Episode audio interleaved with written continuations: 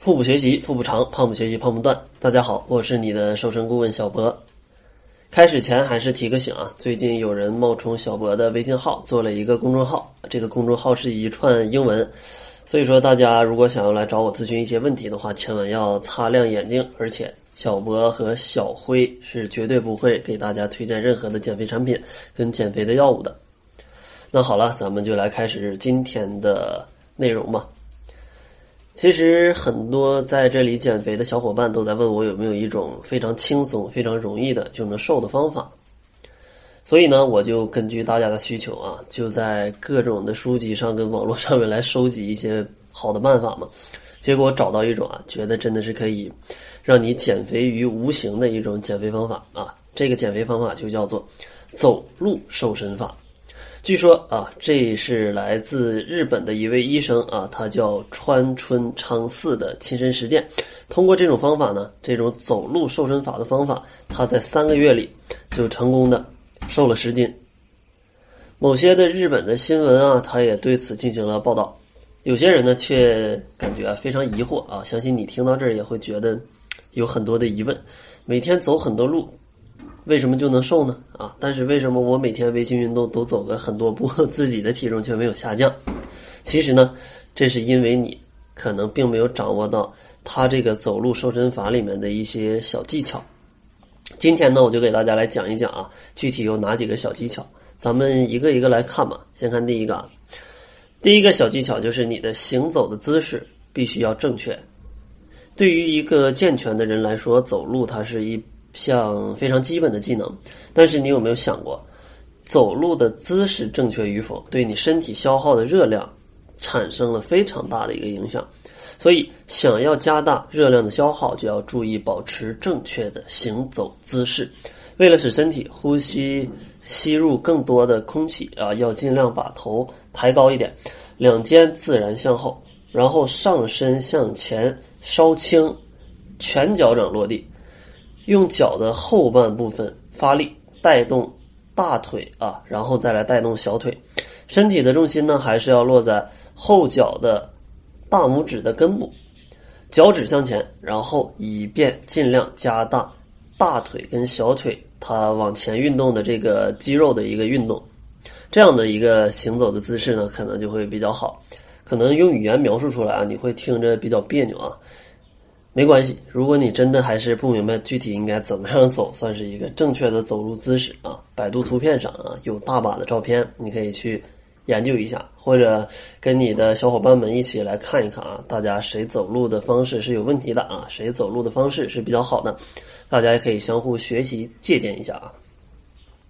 然后咱们来说第二个小技巧，第二个小技巧就是步幅尽量要跨的大一些。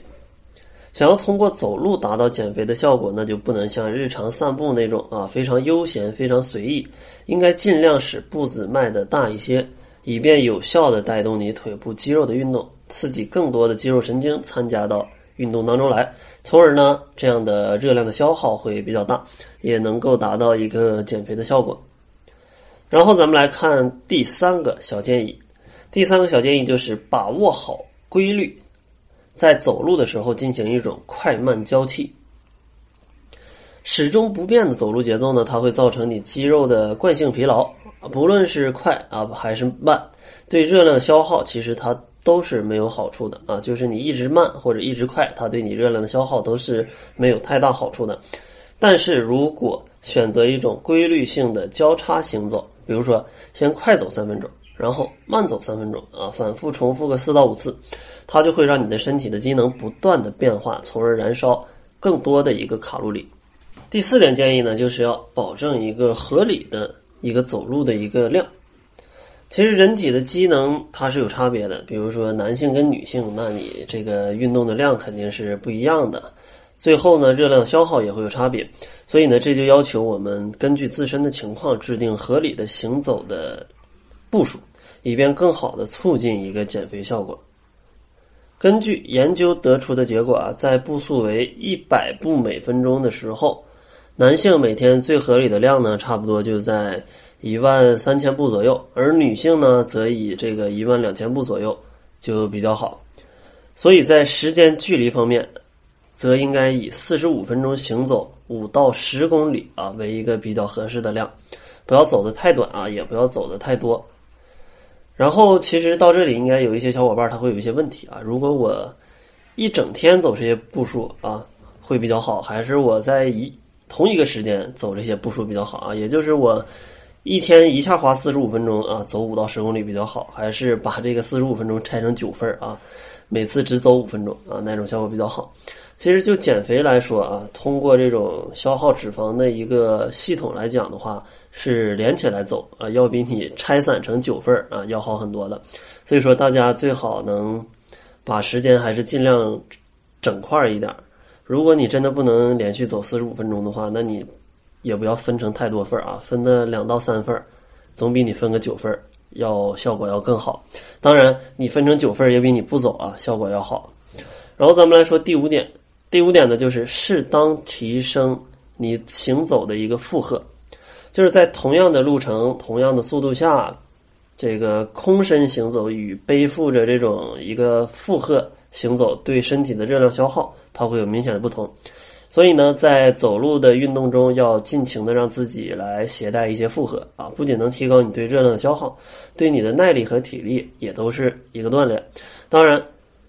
你负重的话一定要适当啊，不要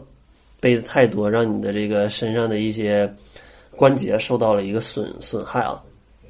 然后第六点呢，就是走路的时候最好学会用腹式呼吸法。其实腹式呼吸呢，就是指吸气的时候尽量让你的胸部啊跟腹部啊全都保持一个扩张，然后吐气的时候尽量让你的这个胸部跟腹部也都是充分的收缩，这样将会促进你这个胸肋骨间的肌肉和横膜啊。反复的运动，从而促进对内脏脂肪的消耗跟吸收，对减肥呢，它是比较有帮助的。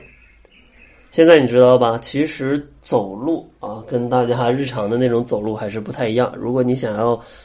提高一个减脂的效果的话，那你应该从上面六个方面来着手啊，改进一下你走路的这样一个方式。